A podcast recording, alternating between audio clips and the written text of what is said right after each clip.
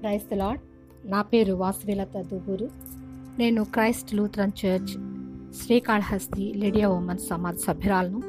మరొకసారి మీతో కలిసి దేవుని వాక్యం పంచుకుంటూ దేవుడు నాకు దయచేసిన ఈ కృపను బట్టి దేవునికి స్థుతులు స్తోత్రములు. మరి నాకు ఇటు అవకాశం ఇచ్చిన ఉమెన్ మహాసమాజ్ ప్రెసిడెంట్ గారైన నిర్మలా చార్లెస్ ఆంటీ గారికి నా హృదయపూర్వక ధన్యవాదాలు తెలియజేసుకుంటున్నాను. ఈరోజు నేను మీతో పంచుకోవాలనుకుంటున్న బైబిల్లోని స్త్రీ ఫీబే. నూతన నిబంధన గ్రంథంలోని రోమీలకు రాసిన పత్రిక పదహారవ అధ్యాయము ఒకటి రెండు వచనాల్లో ప్రస్తావించబడిన స్త్రీ ఫీబే. ఈవిడ గురించి కొద్ది మాటలు మరి నేను చెప్పిన రెఫరెన్స్లో నుంచి చదివి వినిపిద్దాం అనుకుంటున్నాను. అపోస్తులైన పౌలు రోమియోలకు రాసిన పత్రిక పదహారు అధ్యాయం మొదటి రెండు వచనాలు ఒకటి రెండు. కేంక్రియలో ఉన్న సంఘ పరిచారకురాలకు ఫీబే అను మన సహోదరిని పరిశుద్ధులకు తగినట్టుగా ప్రభువునందు చేర్చుకొని ఆమెకు మీ వలన కావలసినది ఏదైనా ఉన్న ఎడలా సహాయం చేయవలనని ఆమెను గూర్చి మీకు సిఫార్సు చేచున్నాను. ఆమె అనేకులకును నాకును సహాయురాలై ఉండెను. ఇది ఫీబే అనే స్త్రీ గురించి మనం కనుగొనదగినటువంటి సమాచారం. రోమేలకు రాసిన పత్రిక పదహారవ అధ్యాయంలో మొదటి రెండు వచనాల్లో. ఈ రెండు వచనాలు ఆమె యొక్క క్యారెక్టర్ లేదా ఆమె యొక్క వ్యక్తిత్వాన్ని మనకు సాక్ష్యంగా ఉంటున్నాయి ఈ రెండు వచనాలను. ఈ రెండు వచనాల నుంచి మనం ఆమెను అర్థం చేసుకోవడానికి ప్రయత్నం చేద్దాం. మరి అపస్తుడైన పౌలు ఈ పత్రికలో చివరి అధ్యాయమైన పదహారు అధ్యాయంలో ఆయన తన పరిచర్యలో సహకారం అందించిన ప్రతి ఒక్కరిని ఆయన నోట్ చేస్తూ లేదా మెన్షన్ చేస్తూ కృతజ్ఞతలు లేదా వందనాలు తెలియజేస్తున్నాడు. అంటే వ్యక్తిగత అభివ అభివందనాలు తెలియజేస్తున్నాడు. ఆ అధ్యాయంలో మొదటి రెండు వచనాలు ఫీబే గురించి రాసినట్లుగా మనము చూస్తాం. ఈమె కేంక్రియ అనేటువంటి పట్టణం అంటే అది ఒక ఓడరేవు పట్టణం.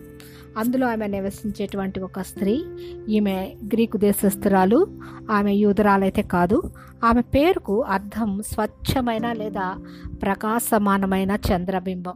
ఇలాంటి పేర్లు మరి గ్రీకు దేశస్తులే పెట్టుకుంటారు. కానీ క్రీస్తు నేను నమ్మిన తర్వాత ఆమె పేరు మార్చుకున్నట్లుగా మనకు కనబడడం లేదు. కానీ ఆమె తన అంటే దేవునికి సమర్పించుకున్న తర్వాత ఆమె ఒక ప్రకాశమానమైన ఒక స్త్రీగా ఆయన యొక్క క్రీస్తు యొక్క సువార్త పరిచర్యలో ఆమె వాడబడినట్లు మనము గ్రహించగలుగుతాం. ఈ సందర్భంలో పావులు గారు కొరింతు పట్టణంలో వాక్య పరిచర్య నిమిత్తం ఆయన అక్కడ నివసిస్తున్నాడు స్వార్థ పరిచర్య మీద. మరి ఈ కేంక్రియా నుంచి కొరింతు ఏడు మైళ్ళ దూరంలో ఉండేటువంటి పట్టణం. ఈమె కేంక్రియా నుండి కొరింత్ మీదుగా రోమ్ పట్టణానికి ఈమె ప్రయాణిస్తున్నట్లు మనము వాక్యం ద్వారా మనం అర్థం చేసుకోవచ్చు. ఈమె ఒక నమ్మకమైన మరియు యోగ్యత కలిగిన ఒక స్త్రీ కాబట్టి పౌలు రోమిలకు తన వర్తమానాన్ని లేఖ రూపంలో ఈమె ద్వారా అందజేయుచున్నారు. అంటే ఆ కాలంలో మరి మీడియా ఇంత ఇప్పుడున్నంత ఫాస్ట్గా లేదు. ఒక ఊరికి వేరే ఒక ఊరిని ఇక్కడి నుంచి ఒక చోటికి సమాచారం అందించాలంటే మరి వార్తాహారులు లేదా మెసెంజర్స్ అనేవారు లేఖ రూపంలో కానీ ఇంకా ఏదైనా రాతపూర్వకమైన వాటివి మరి అందజేస్తేనే ఆ సమాచారం అనేది ట్రాన్స్మిషన్ జరిగేదన్నమాట. కాబట్టి ఈ రోమియోలకు రాసినటువంటి పత్రికని రోమా పట్టణానికి తీసుకెళ్ళి అక్కడున్న క్రైస్తవ విశ్వాసులకు చేర్చేలాగా ఈమె ఒక మెసెంజర్గా ఇక్కడ ఆమెను మనం చూస్తాం. అదేవిధంగా ఆ దినాల్లో ప్రయాణం అనేది చాలా కష్టతరంగా ఉండేదన్నమాట. ఎందుకంటే ఓడ ప్రయాణం ఓడ బద్దలైపోవచ్చు సముద్రంలో ప్రయాణించేటప్పుడు తుఫానులకు గురి కావచ్చు లేదా దొంగలు దారి దోరిదోపిడి దొంగల భయం ఇటువంటి వాటి మధ్యలో ఈమె ధైర్యంగా ప్రయాణించగలిగేటువంటి సామర్థ్యం కలిగి ఉంది.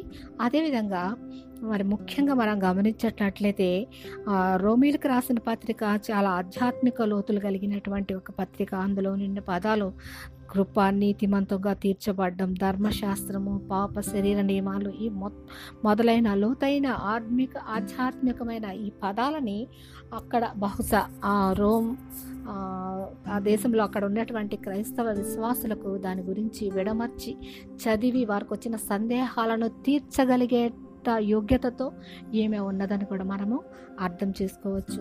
మరి ఈ రెండు వచనాల్లో పౌలు గారు అంటూ రాస్తూ అంటున్నారు మరి ఆవిడకి అది కొత్త ప్రదేశం అపరిచితమైన చోటు కాబట్టి ఆమెకి ఏదైనా అవసరత ఉంటే ఆమెకి మీరు పరిశుద్ధుల్ని మీరు ఏ విధంగా చేర్చుకుంటారో ఆ విధంగా ఆమెకి తగిన విధంగా చేసి ఆతిథ్యం ఇచ్చి ఆమెకి ఏదైనా అవసరతలు ఉంటే తీర్చమని మరి రోమాలో ఉన్నటువంటి విశ్వాసులకు పౌలు గారు సిఫారసు చేస్తున్నారు అంటే రికమెండ్ చేస్తున్నారు అనమాట దీన్ని బట్టి మనము ఈ రెండు వచనాల్లో ఉన్న కొద్ది మాటలు ఆవిడని ఆయన డిస్క్రైబ్ చేసిన విధానం అంటే ఆమె చెప్పినాడు కదా ఈమె సహోదరి పౌలు గారు ఏం చెప్తా ఫీబే గురించి సహోదరి సంఘ పరిచారకురాలు మరి సహాయకురాలు ఈమె నాకును అనేకులకును సహాయకురాలుగా ఉన్నదని అంటున్నారు కదా. ఈ మూడు మాటలు సహోదరి సంఘ పరిచారకురాలు సహాయకురాలు ఈ మూడింటిని కొద్దిసేపు మనము అర్థం చేసుకోవడానికి ప్రయత్నం చేద్దాం.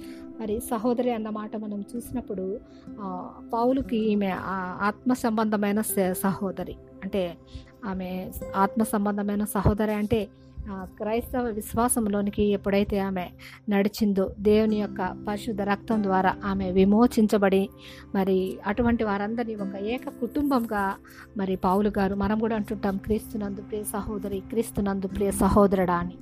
అంటే మనమందరం ఒక కుటుంబస్తుల వలె మరి పౌలు గారు ఆమెను ఇక్కడ అడ్రస్ చేస్తున్నట్టు అంటే సంబోధిస్తున్నట్లు మనము చూడగలుగుతాం.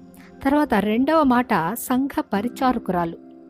సంఘ పరిచారకురాలంటే డీకెన్. ఈమె స్త్రీ కాబట్టి డీకెనస్ అంటాము. ఇది చాలా ఒక గొప్ప మాట. ఎందుకంటే మరి యేసుక్రీస్తు చనిపోయిన తర్వాత మొట్టమొదటి శతాబ్దం అనమాట అంటే ఇది పౌలు గారు సుమారు యాభై ఎనిమిదవ సంవత్సరం రాసినట్టు మరి ఆధారాలు ఉన్నాయి. అంటే మొదటి శతాబ్దంలో ఒక స్త్రీ సంఘ పరిచారకురాలు ఆ బాధ్యతని నిర్వర్తిస్తుంది. అంటే ఒక సంఘ కాపరికి ఒక సంఘం ఏర్పడి ఉందనుకుందాము కేంక్రియాలోని సంఘము. అందులోని సంఘ పరి సంఘ కాపరి తరువాత ఒక బాధ్యత అనమాట సంఘ పరిచారకురాలుగా. అంటే ఆమె అడ్మినిస్ట్రేషన్ సైడు ఉండి ఆ సంఘాన్ని ముందుకు నడిపించడంలో అవసరమైనటువంటి నాయకత్వపు లక్షణాలను కలిగిన స్త్రీగా మనము అర్థం చేసుకుంటాం. మరి తనకున్నటువంటి తలాంతుని లేదా జ్ఞానాన్ని ఆమెకున్న ఆస్తిపాస్తులన్నిటిని కూడా ఇందులో ఆమె వినియోగించినట్లు మనకు అర్థమవుతుంది. మరి మొదటి కొరింతి కొరింతీలకు రాసిన మొదటి పత్రిక పద్నాలుగో అధ్యాయం ముప్పై నాలుగో వచ్చిన మనకందరికీ బాగా తెలుసు. స్త్రీలు సంఘంలో స్త్రీలు మౌనముగా ఉండవలసింది. వారు మాట్లాడటం అవమానకరం. ఇదే పౌలు గారు అక్కడ రాస్తున్నారు కొరింత సంఘానికి ఉద్దేశిస్తూ. మీరు ఒకవేళ వారికి తెలియకపోతే వాక్యము వారి తమ భర్తలను అడిగి తెలుసుకొనవలెను అని అక్కడ ఉన్నది. మరి ఈమె ఇక్కడ మొదటి శతాబ్దంలో సంఘ పరిచారకురాలుగా పనిచేస్తుందంటే బహుశా ఆమె ఆ వాక్య జ్ఞానంతో పూర్తిగా నిండుకున్నది. అట్లా మరి ఆ పరిచారక ఆ పరిచర్య చేయుటకు తగిన యోగ్యత కలిగిన స్త్రీగా ఉన్నదని మనము అర్థం చేసుకోవచ్చు. అదేవిధంగా సేవకురాలు. సేవకురాలు అంటే సహాయ సహకారాలు అందించేటువంటి ఒక స్త్రీ. దానికి మరి అటువంటి ఇతరులకు సహాయం చేసే గుణం అంటే అందులో ప్రేమ దయ కనికరం జాలి ఇటువంటి ఎన్నో లక్షణాలు ఉంటేనే మనం ఇతరులకు ఈ సహాయం చేయగలుగుతాం కదా. మరి అటువంటి స్వభావం కలిగిన కలిగిన స్థితిలో ఉంది ఈమె. బహుశా తనకున్న సంపదని ఆస్తిపాస్తుల్ని మరి సమయాన్ని ఇతరులకి వినియోగించడంలో ఈమె ముందున్నట్లుగా మనం అర్థం చేసుకుంటాం. అందుకే పౌలు గారు అంటారు ఈమె నాకును అనేకులకును సహాయకురాలే ఉండెను అని. మరి మనము ఆ, ఈ ఫీబే నుంచి మనము నేర్చుకోవాల్సిన విషయాలు ఇవన్నీ కూడా అనమాట అంటే దేవుడు స్త్రీలను కూడా స్వార్థ పరిచర్యలో భాగంగా ఎన్నుకున్నారు అని. మనకు అనేక మంది స్త్రీలను మనం ఇప్పుడు ఈ లాక్డౌన్ పీరియడ్లో అంతా కూడా స్త్రీలను గురించే మనము ధ్యానిస్తున్నాం కాబట్టి స్త్రీలను దేవుడు ఎంత గొప్పగా వారికి కూడా ఒక భాగం ఇచ్చి తన పరిచర్యలో ఎంత గొప్పగా మరి వాడబడుతున్నారో మనకు తెలిసినదే. మరి ఈ ఫీబే సంఘ పరిచారకురాలుగా మరి స్వా స్వార్థ ప్రబలుటకు తన వంతు కృషి చేసిందని మనము చూచినప్పుడు మరి పాత నిబంధన గ్రంథంలో దెబ్బోరా మిరియంలు మనకు జ్ఞాపకం వస్తారు ఇదే కాకుండా ఫీబే మరియు లూథియా లాంటి వారు మనకు అదే రోమియోలకు రాసిన పత్రిక పదహారవ అధ్యాయము దానిలో దాంట్లో చూసినట్లయితే మనకు ఇంకా యూనియా పెర్సిస్ ప్రిస్కిల్లా వీరందరికి కూడా ఆయన వందనాలు చెప్తున్నట్లు పౌల్ గారు వందనాలు చెప్తున్నట్లుగా మనం గమనిస్తాం. కాబట్టి ఇలాంటి స్త్రీలు మనకెప్పుడు కూడా మనకు ఆదర్శమే మనకు మనకు ఒక ఇన్స్పిరేషను. దేవుడు మనకిచ్చిన తలాంతుని సంఘంలో ఆయనకు కొరకు వాడబడుటకు మనం ఎప్పుడు కూడా సిద్ధంగా సిద్ధ హృదయాలమై ఉండి ఆయన ద్వారా మనం ఒక యోగ్యమైన పాత్రగా మన జీవితాలని మరి మనం సమర్పించుకొని ఆయన ద్వారా వాడబట్టుకు మనం ఎల్లప్పుడూ సిద్ధంగా ఉండినట్లు దేవుడు తన మహా కనికరంలో కృపలో మనల్ని జ్ఞాపకం చేసుకుంటాడని ఆయన పాదములు బట్టి ప్రార్థిస్తూ వేడుకుంటూ ఈ కొద్ది సమయం మీతో గడిపినందుకు ఆయనకి స్థుతులు చెల్లించుకుంటూ నేను విమరే మరి విరమిస్తున్నాను. Thank you everybody praise lord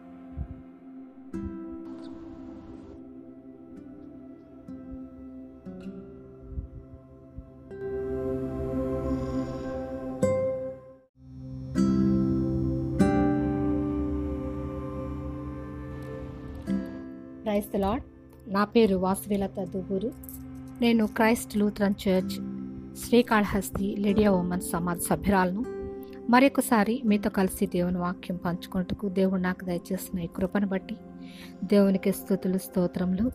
మరి నాకు ఇటు అవకాశం ఇచ్చిన ఉమన్ మహాసమాజ్ ప్రెసిడెంట్ గారైన నిర్మలా చార్లెస్ ఆంటీ గారికి నా హృదయపూర్వక ధన్యవాదాలు తెలియజేసుకుంటున్నాను.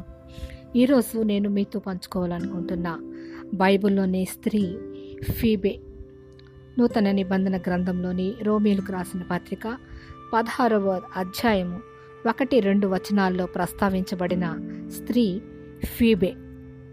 ఈవిడ గురించి కొద్ది మాటలు. మరి నేను చెప్పిన రెఫరెన్స్లో నుంచి చదివి వినిపిద్దాం అనుకుంటున్నాను.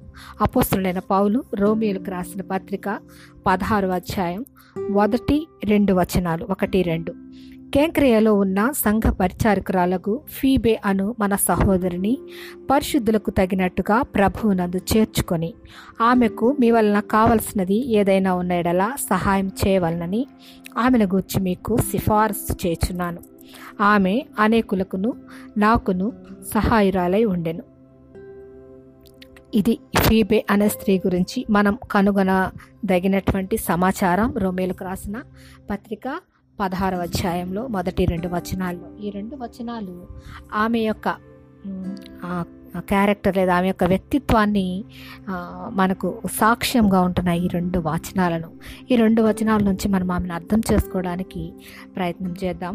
మరి అపస్తుడైన పౌలు ఈ పత్రికలో చివరి అధ్యాయమైన పదహారు అధ్యాయంలో ఆయన తన పరిచర్యలో సహకారం అందించిన ప్రతి ఒక్కరిని ఆయన నోట్ చేస్తూ లేదా మెన్షన్ చేస్తూ కృతజ్ఞతలు లేదా వందనాలు తెలియజేస్తున్నాడు. అంటే వ్యక్తిగత అభివ అభివందనాలు తెలియజేస్తున్నాడు. ఆ అధ్యాయంలో మొదటి రెండు వచనాలు ఫీబే గురించి రాసినట్లుగా మనము చూస్తాం. ఈమె కేంక్రియ అనేటువంటి పట్టణం అంటే అది ఒక ఓడరేవు పట్టణం. అందులో ఆమె నివసించేటువంటి ఒక స్త్రీ ఈమె గ్రీకు దేశస్థురాలు ఆమె యూదురాలైతే కాదు. ఆమె పేరుకు అర్థం స్వచ్ఛమైన లేదా ప్రకాశమానమైన చంద్రబింబం. ఇలాంటి పేర్లు మరి గ్రీకు దేశస్తులే పెట్టుకుంటారు. కానీ క్రీస్తుని నమ్మిన తర్వాత ఆమె పేరు మార్చుకున్నట్లుగా మనకు కనబడడం లేదు. కానీ ఆమె తన అంటే దేవునికి సమర్పించుకున్న తర్వాత ఆమె ఒక ప్రకాశమానమైన ఒక స్త్రీగా ఆయన యొక్క క్రీస్తు యొక్క సువార్త పరిచర్యలో ఆమె వాడబడినట్లు మనము గ్రహించగలుగుతాం. ఈ సందర్భంలో పావులు గారు కొరింతు పట్టణంలో వాక్య పరిచర్య నిమిత్తం ఆయన అక్కడ నివసిస్తున్నాడు స్వార్థ పరిచర్య మీద. మరి ఈ కేంక్రియా నుంచి ఈ కొరింతు ఏడు మైళ్ళ దూరంలో ఉండేటువంటి పట్టణం. ఈమె కేంక్రియా నుండి కొరింత్ మీదుగా రోమ్ పట్టణానికి ఈమె ప్రయాణిస్తున్నట్లు మనము వాక్యం ద్వారా మనం అర్థం చేసుకోవచ్చు. ఈమె ఒక నమ్మకమైన మరియు యోగ్యత కలిగిన ఒక స్త్రీ కాబట్టి పౌలు రోమిలకు తన వర్తమానాన్ని లేఖ రూపంలో ఈమె ద్వారా అందజేయుచున్నారు. అంటే ఆ కాలంలో మరి మీడియా ఇంత ఇప్పుడున్నంత ఫాస్ట్గా లేదు. ఒక ఊరికి వేరే ఒక ఊరిని ఇక్కడి నుంచి ఒక చోటికి సమాచారం అందించాలంటే మరి వార్తాహారులు లేదా మెసెంజర్స్ అనేవారు లేఖ రూపంలో కానీ ఇంకా ఏదైనా రాతపూర్వకమైన వాటివి మరి అందజేస్తేనే ఆ సమాచారం అనేది ట్రాన్స్మిషన్ జరిగేదన్నమాట. కాబట్టి ఈ రోమియోలకు రాసినటువంటి పత్రికని రోమా పట్టణానికి తీసుకెళ్ళి అక్కడున్న క్రైస్తవ విశ్వాసులకు చేర్చేలాగా ఈమె ఒక మెసెంజర్గా ఇక్కడ ఆమెను మనం చూస్తాం. అదేవిధంగా ఆ దినాల్లో ప్రయాణం అనేది చాలా బాగా కష్టతరంగా ఉండేదన్నమాట. ఎందుకంటే ఓడ ప్రయాణం ఓడ బద్దలైపోవచ్చు సముద్రంలో ప్రయాణించేటప్పుడు తుఫానులకు గురి కావచ్చు లేదా దొంగలు దారి దోరిదోపిడి దొంగల భయం ఇటువంటి వాటి మధ్యలో ఈమె ధైర్యంగా ప్రయాణించగలిగేటువంటి సామర్థ్యం కలిగి ఉంది. అదేవిధంగా మరి ముఖ్యంగా మనం గమనించేటట్లయితే రోమిలకు రాసిన పత్రిక చాలా ఆధ్యాత్మిక లోతులు కలిగినటువంటి ఒక పత్రిక. అందులో నిన్న పదాలు కృప నీతిమంతంగా తీర్చబడ్డం ధర్మశాస్త్రము పాప శరీర నియమాలు ఈ మొ మొదలైన లోతైన ఆత్మిక ఆధ్యాత్మికమైన ఈ పదాలని అక్కడ బహుశా ఆ రోమ్ ఆ, దేశంలో అక్కడ ఉన్నటువంటి క్రైస్తవ విశ్వాసులకు దాని గురించి విడమర్చి చదివి వారికి వచ్చిన సందేహాలను తీర్చగలిగే యోగ్యతతో ఏమే ఉన్నదని కూడా మనము అర్థం చేసుకోవచ్చు. మరి ఈ రెండు వచనాల్లో పౌలు గారు అంటూ రాస్తూ అంటున్నారు.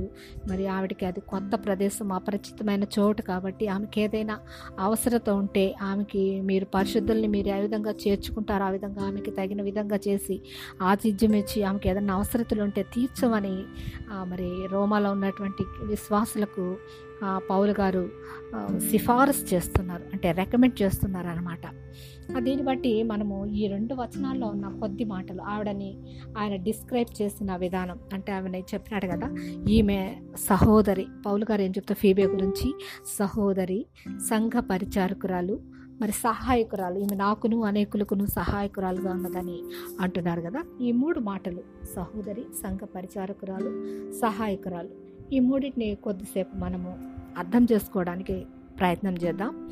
మరి సహోదరి అన్నమాట మనం చూసినప్పుడు ఆ, పౌలుకి ఈమె ఆత్మ సంబంధమైన స- సహోదరి. అంటే ఆమె ఆత్మ సంబంధమైన సహోదరి అంటే క్రైస్తవ విశ్వాసంలోనికి ఎప్పుడైతే ఆమె నడిచిందో దేవుని యొక్క పరిశుద్ధ రక్తం ద్వారా ఆమె విమోచించబడి మరి అటువంటి వారందరినీ ఒక ఏక కుటుంబంగా మరి పావులు గారు మనం కూడా అంటుంటాం క్రీస్తునందు ప్రియ సహోదరి క్రీస్తునందు ప్రియ సహోదరుడా అని.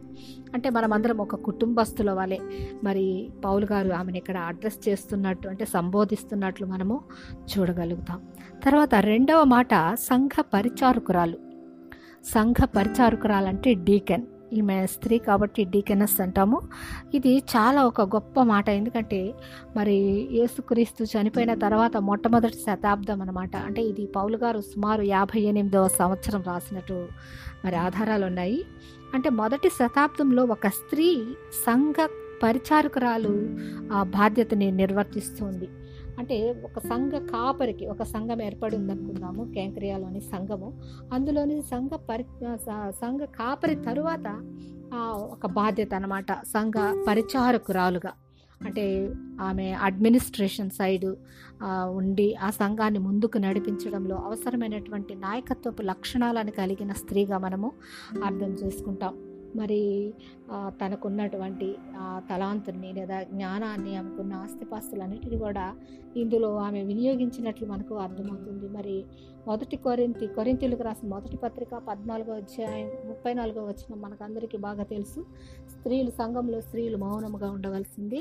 వారు మాట్లాడటం అవమానకరం. ఇదే పౌలు గారు అక్కడ రాస్తున్నారు కొరింత సంఘానికి ఉద్దేశిస్తూ. మీరు ఒకవేళ వారికి తెలియకపోతే వాక్యము వారి తమ భర్తలను అడిగి తెలుసుకొనవలెను అని అక్కడ ఉన్నది. మరి ఈమె ఇక్కడ మొదటి శతాబ్దంలో సంఘ పరిచారకురాలుగా పనిచేస్తుందంటే బహుశా ఆమె ఆ వాక్య జ్ఞానంతో పూర్తిగా నిండుకున్నది. అట్లా మరి ఆ పరిచారక ఆ పరిచర్య చేయుటకు తగిన యోగ్యత కలిగిన స్త్రీగా ఉన్నదని మనము అర్థం చేసుకోవచ్చు. అదేవిధంగా సేవకురాలు.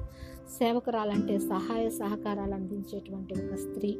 దానికి మరి అటువంటి ఇతరులకు సహాయం చేసే గుణం అంటే అందులో ప్రేమ దయ కనికరం జాలి ఇటువంటి ఎన్నో లక్షణాలు ఉంటేనే మనం ఇతరులకు ఈ సహాయం చేయగలుగుతాం కదా. మరి అటువంటి స్వభావం కలిగిన కలిగిన స్థితిలో ఉంది ఈమె. బహుశా తనకున్న సంపదని ఆస్తిపాస్తుల్ని మరి సమయాన్ని ఇతరులకి వినియోగించడంలో ఈమె ముందున్నట్లుగా మనం అర్థం చేసుకుంటాం. అందుకే పౌలు గారు అంటారు ఈమె నాకును అనేకులకును సహాయకురాలే ఉండెను అని. మరి మనము ఈ ఫీబే నుంచి మనము నేర్చుకోవాల్సిన విషయాలు ఇవన్నీ కూడా అనమాట అంటే దేవుడు స్త్రీలను కూడా స్వార్థ పరిచర్యలో భాగంగా ఎన్నుకున్నారు అని. మనకు అనేక మంది స్త్రీలను మనం ఇప్పుడు ఈ లాక్డౌన్ పీరియడ్లో అంతా కూడా స్త్రీలను గురించే మనము ధ్యానిస్తున్నాం కాబట్టి స్త్రీలను దేవుడు ఎంత గొప్పగా వారికి కూడా ఒక భాగం ఇచ్చి తన పరిచర్యలో ఎంత గొప్పగా మరి వాడబడుతున్నారో మనకు తెలిసినదే. మరి ఈ ఫీబే సంఘ పరిచారకురాలుగా మరి స్వార్ స్వార్థ ప్రబలుటకు తన వంతు కృషి చేసిందని మనము చూచినప్పుడు మరి పాత నిబంధన గ్రంథంలో దెబ్బోరా మిరియంలు మనకు జ్ఞాపకం వస్తారు. ఇదే కాకుండా ఫీబే మరియు లూథియా లాంటి వారు మనకు అదే రోమియోలకు రాసిన పత్రిక పదహారవ అధ్యాయము దానిలో దాంట్లో చూసినట్లయితే మనకు ఇంకా యూనియా పెర్సిస్ ప్రిస్కిల్లా వీరందరికి కూడా ఆయన వందనాలు చెప్తున్నట్లు పౌల్ గారు వందనాలు చెప్తున్నట్లుగా మనం గమనిస్తాం. కాబట్టి ఇలాంటి స్త్రీలు మనకి ఎప్పుడు కూడా మనకు ఆదర్శమే మనకు మనకు ఒక ఇన్స్పిరేషను దేవుడు మనకిచ్చిన తలాంతుని సంఘంలో ఆయనకు కొరకు వాడబడుటకు మనం ఎప్పుడు కూడా సిద్ధంగా సిద్ధ హృదయాలమై ఉండి ఆయన ద్వారా మనం ఒక యోగ్యమైన పాత్రగా మన జీవితాలని మరి మనం సమర్పించుకొని ఆయన ద్వారా వాడబట్టుకు మనం ఎల్లప్పుడూ సిద్ధంగా ఉండినట్లు దేవుడు తన మహా కనికరంలో కృపలో మనల్ని జ్ఞాపకం చేసుకుంటాడని ఆయన పాదములు బట్టి ప్రార్థిస్తూ వేడుకుంటూ ఈ కొద్ది సమయం మీతో గడిపినందుకు ఆయనకి స్థుతులు చెల్లించుకుంటూ నేను విమరే మరి విరమిస్తున్నాను. Thank you everybody praise lord